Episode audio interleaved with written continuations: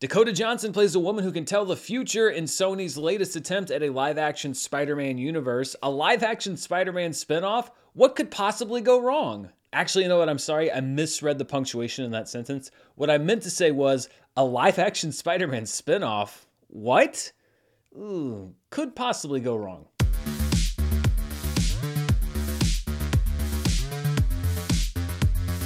This video is brought to you by Factor. Go to factormeals.com slash Murrell50 to get half off your Factor order and stay tuned after this review for more info.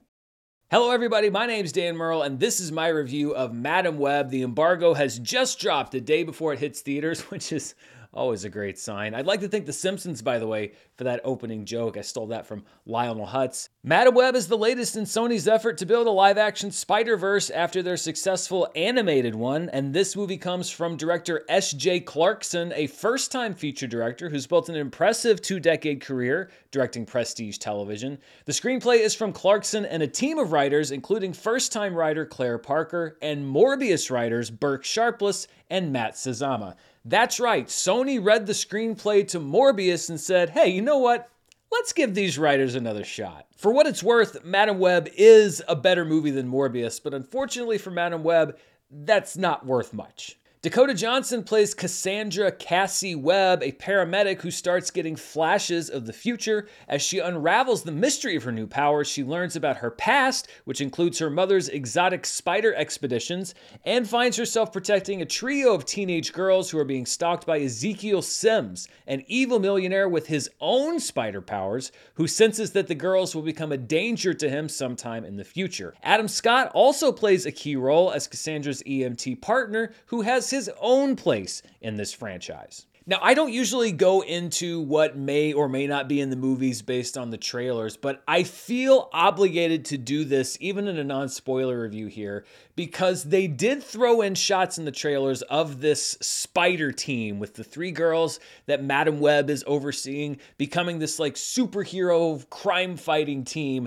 And if you're going to the movie for that reason, I hate to tell you, you are going to be sorely disappointed. I don't want to spoil things, but I do feel like I have to point out deceptive advertising. And while it's not fair to say that the Spider Hero team isn't in the movie because it is kind of what I can tell you is that it is not much and it is not consequential at all. And I think that they were leaning into that because Sydney Sweeney's been hitting it big and they wanted to sell this superhero team up and it looks very comic booky. But the three girls are just three high school girls, like for the entirety of the movie. And how they weave in this potential superhero team, I'll let you discover in the film. But if you are going for those superheroics, you are not going to be satisfied with this movie. I mean, I don't know if you're going to be satisfied satisfied with this movie if you're not going for the superheroics, but you definitely won't be if you are. This is mainly a movie about Cassandra Webb and her future seeing powers. Her nemesis is Ezekiel, played by actor Tahar Rahim, in what is both one of the worst written and worst acted supervillain performances that I've seen in a comic book film. Tahar Rahim is an acclaimed actor. He has multiple major award nominations under his belt, so I'm not going to sit here and say that the guy can't act, but I will say that he acts terribly in this movie. I don't know if it was the material, I don't know if it was the direction, but whatever it was, it doesn't work. Ezekiel has spider powers that are very similar to Spider Man's in that they are Spider Man's, and a suit that's very close to the Tobey Maguire Spider Man suit in that it's pretty much just a black version of Tobey Maguire's Spider Man suit. But there doesn't appear to be a direct connection to Spider Man himself in any way in this movie, which makes it super weird because it'd be like a, a, Batman universe movie that's set before Batman's a thing, where there's a guy who dresses up like a bat and whose parents also died in an alley, but he's not connected with Batman in any way. He's just another guy with those super specific things in the same universe. I don't really think there's some sort of narrative trickery happening here. I think they just wanted to pack as much Spider Man imagery into this movie to get people to show up. If you didn't think that a movie without Spider Man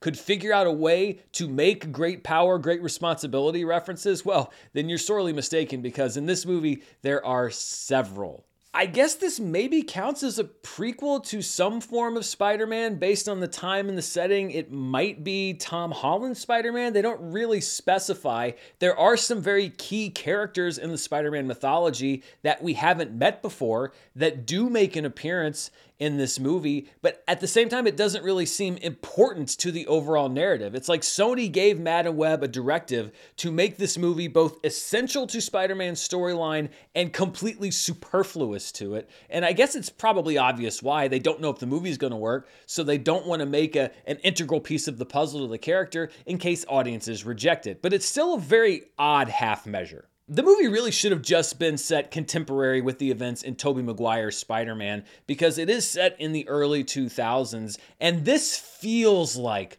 a comic book movie from the early 2000s. I actually think that you could have made this movie, special effects and all, in 2003, sealed it up in a time capsule, unboxed it this year, put it up in theaters, and it would be pretty much the same movie. And I'm not saying that in a, oh, isn't this a cool throwback kind of way. I'm saying that in a, this reminds me of early 2000s superhero movies in a bad way kind of way. It's like a love letter to an era of superhero films that people largely want to forget. I mean, yeah, there was Tobey Maguire's Spider-Man and some of the early X-Men movies, but there was a lot of not great stuff too that this is much closer to, like Daredevil. And it would be sort of like if at the end of Skyfall, they promised that Daniel Craig was going to go back and make Bond movies that were like the Roger Moore cheesy 1970s Bond movies. Like, hey, we're going to go back and start doing this again. And it's like, yeah, well, you know, there's a reason you stopped doing those things. Like, I, get the reference, but I don't think that anybody wants to go back to that time. And it's not really much of a superhero film. There's not much of what you could call superhero action. It's mainly just Dakota Johnson seeing the future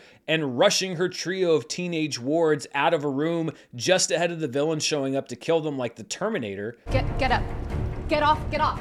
Get up. Me? Go. Get off. You're gonna die if you stay here. Get up. What? This is actually a pretty grounded movie right up until the end, which culminates in a hilariously wishy washy quasi setup for a sequel that even the movie says might happen, featuring some of the worst costume design and the goofiest looks in a superhero movie I've seen in a very long time. Again, this is a throwback to the early 2000s in nearly every way, some good, most bad. I didn't hate this movie in the way that I hated Morbius. This is just a weird movie. Uh, Dakota Johnson just kind of floats through it, doesn't really seem to know what she's supposed to be doing there, which honestly if you've seen the interviews that she's done on this press tour, apparently match the way that she actually felt on set. Sydney Sweeney, Celeste O'Connor, and Isabella Merced are all good at portraying the one character trait that each of their characters are given, but you keep waiting for the movie to do something with them, only to be told that if we're all really good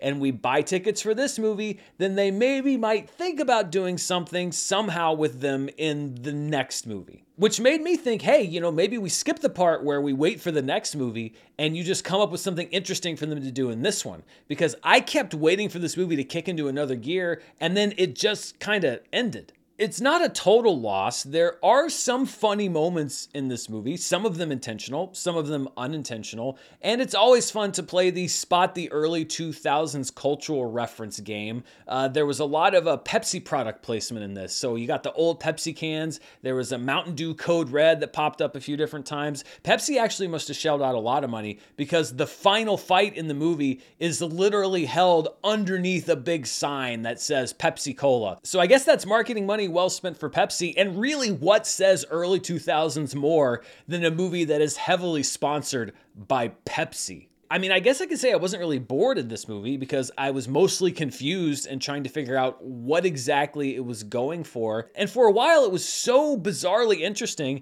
that I thought about putting it in the it's okay tier on my personal scale. But the terrible villain, the cheesy ending, and the shameless empty promise of a superhero team that it doesn't deliver have me downgrading Madame Web to not a fan. And actually, it may be more entertaining to post up outside of a theater playing Madame Web to hear people reacting to the movie than it may be to actually go inside that theater and watch the movie itself. Public service announcement, by the way, unless they change things from the screening, and I doubt that they would this late in the game, there are no mid credit scenes and there are no post credit scenes to hang around for. So you can just run on out of the theater as soon as it's over. Was anybody really beating the doors down for a Madame Web movie?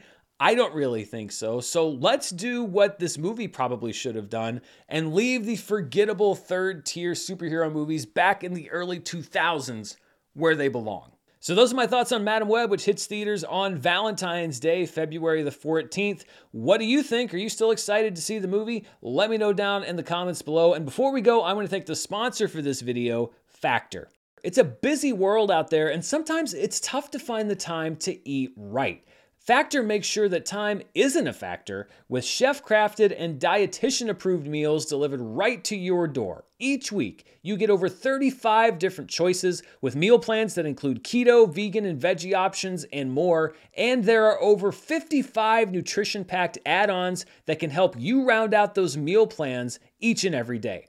Factor isn't just about the ingredients, though, it's also about the time, with restaurant quality meals that are ready to heat and eat whenever you're ready. Factor also offers snacks, smoothies, and more so that you can plan out an entire day, not just one or two meals. Plus, Factor is less expensive than grabbing takeout or eating out every day, and you can get as much or as little as you need by choosing 6 to 18 meals per week. Plus, you can pause or reschedule your deliveries anytime. No prep, no mess. Head to factormeals.com slash Murrell50 and use the code Murrell50 to get 50% off. That's code Murrell50 at factormeals.com slash Murrell50 to get 50% off. Thanks to Factor for sponsoring this video and thank you for watching. Charts with Dan will be out later this afternoon because of the early embargo from Madame Web. I had to flip the schedule around a little bit, but you can stay tuned right here for charts as well as movie news, reviews, all the stuff that we do here on the channel. Until next time, stay safe and I'll see you then. Bye.